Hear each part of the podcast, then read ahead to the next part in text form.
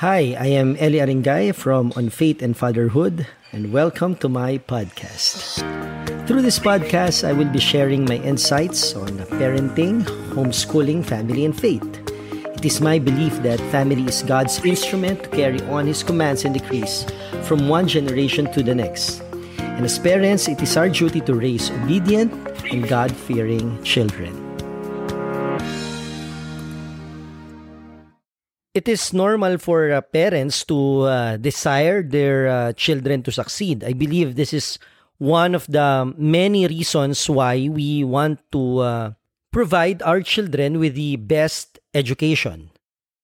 And uh, if I remember it correctly, I discussed something related to this topic in a uh, previous podcast episode.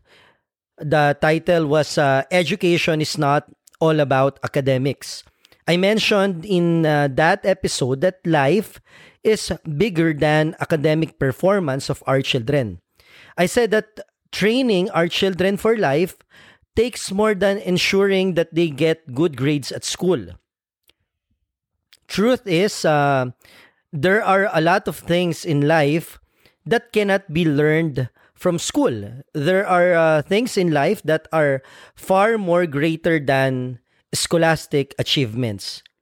Nevertheless, this is not to discount the importance of formal education. I also mentioned in that episode that we cannot expect our children to become, let us say, an engineer unless they know their math. They cannot become a lawyer unless they finish a formal degree or program in the study of law. That is uh, common sense, right? You see, there's nothing inherently wrong in wanting our children to become successful in life based on um, the world's standard nothing wrong in in in aspiring that our children end up being a uh, professional in a given uh, field of learning. Nothing wrong in uh, wanting our children to become a doctor, an engineer, an IT expert, or a lawyer, and uh, wanting them to, suc- to succeed in that profession. There is nothing wrong in desiring that they become financially stable in life. This is one of the many reasons why, as parents, we want our children to have the best education possible. Generally, we want our children to have a better and a more comfortable life than us. However, one of the truths in life that I believe parents must know and uh, teach to their children is that success in the standards of the world does not necessarily mean having a successful life. The comforts of life that results from a lucrative profession can be deceiving. It can lead one to think that it is the definition of a successful life.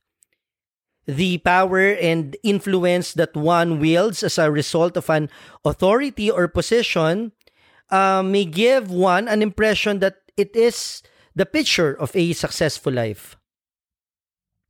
You see, it is our duty as parents to tell our children that true success cannot be measured by temporal comforts that one enjoys or by earthly achievements.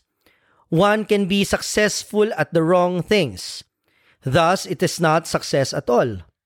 It is a mistake to gauge success on the basis of tangible things. True success extends beyond this lifetime. True success is serving our purpose.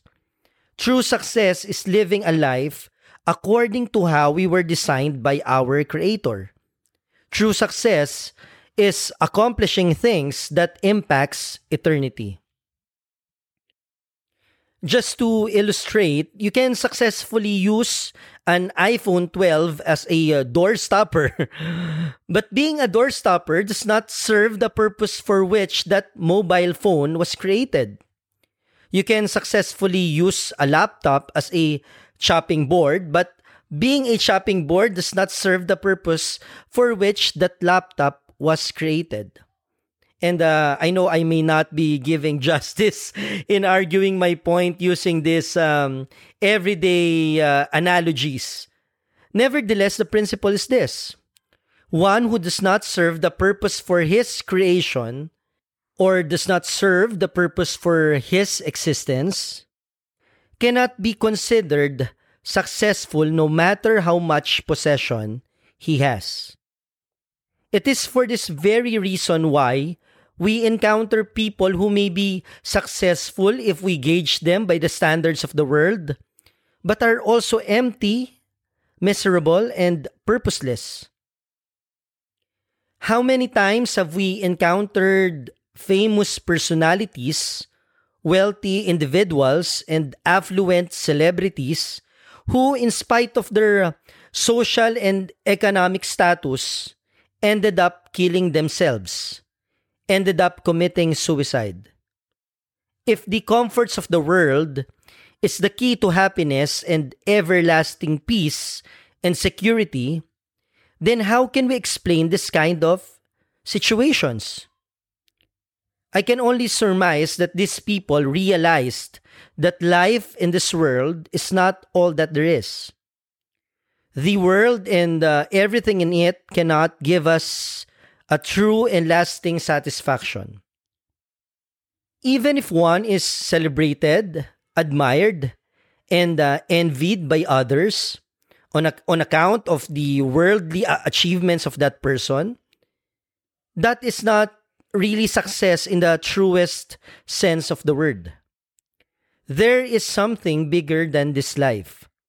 For one, this world will have to end at some point. All of us will pass away. This world is not our final destination. Even if we gain the whole world, assuming it is possible, we will just end up empty. We become spent and uh, wasted chasing the things that can never satisfy us. No wonder the more we have, the greedier we become. Why? Because no amount of possession can ever be enough. And we get to realize that over and over again.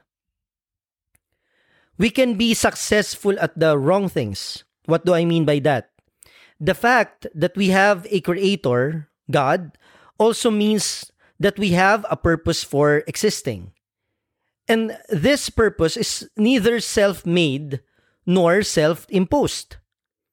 This purpose is given by our Creator.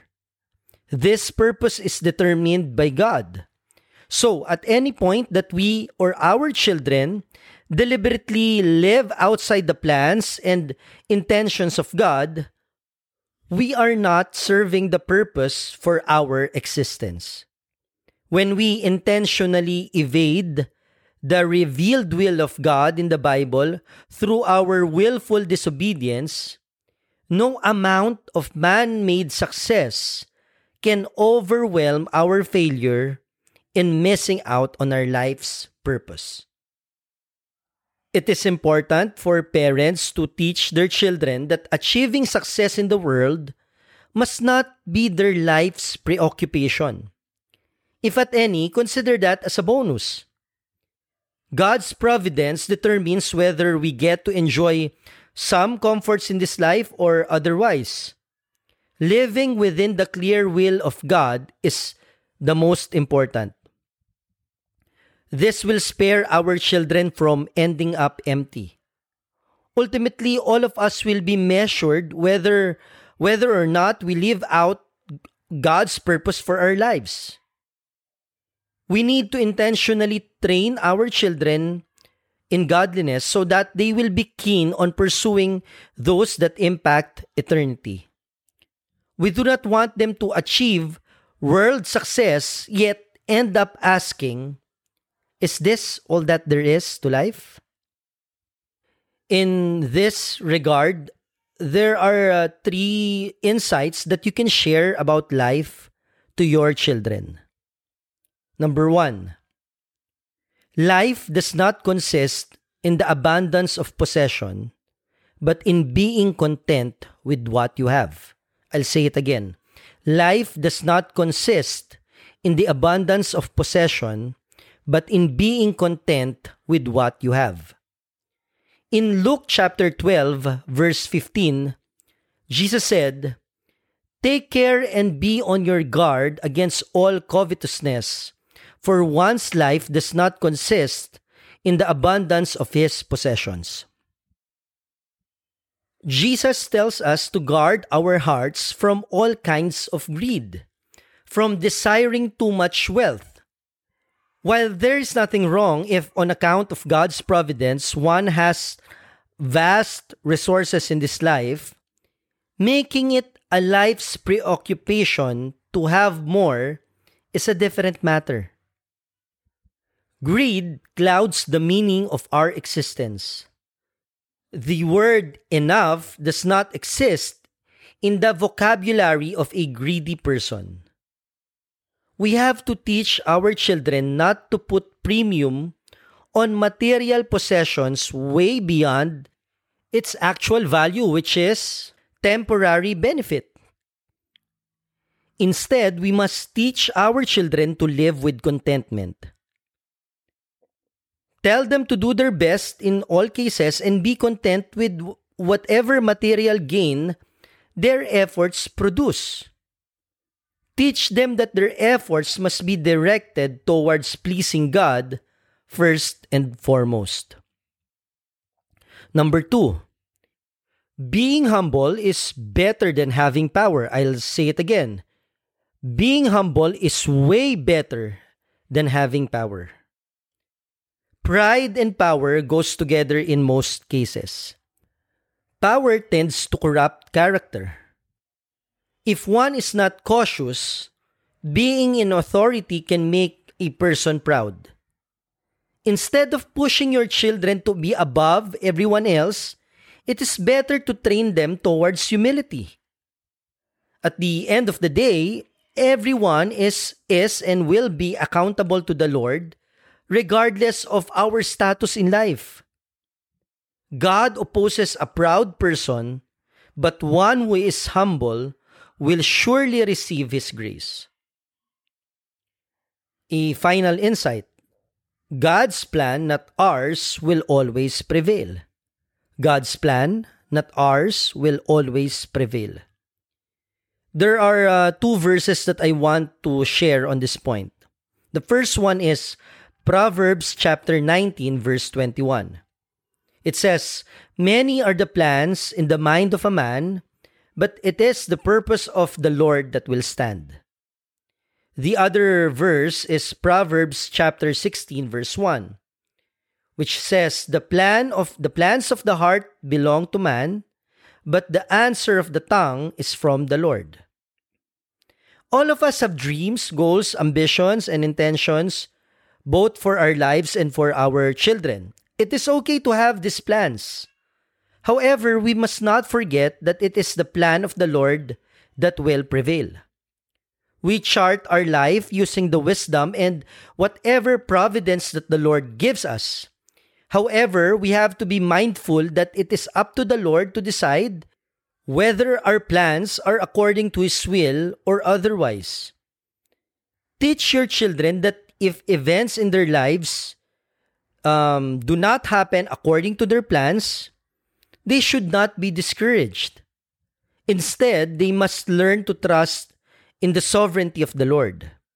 God will certainly establish the path of a person whose trust is in Him. We don't want our children to grow up clueless about God's purpose for them. We also do not want them after having success in the world to end up asking, Is this all that there is to life? Teach them to live with contentment. Train them to be humble at all times. Rear them to depend and trust in the plans of the Lord for their lives. So that's it for today's episode. Till next time.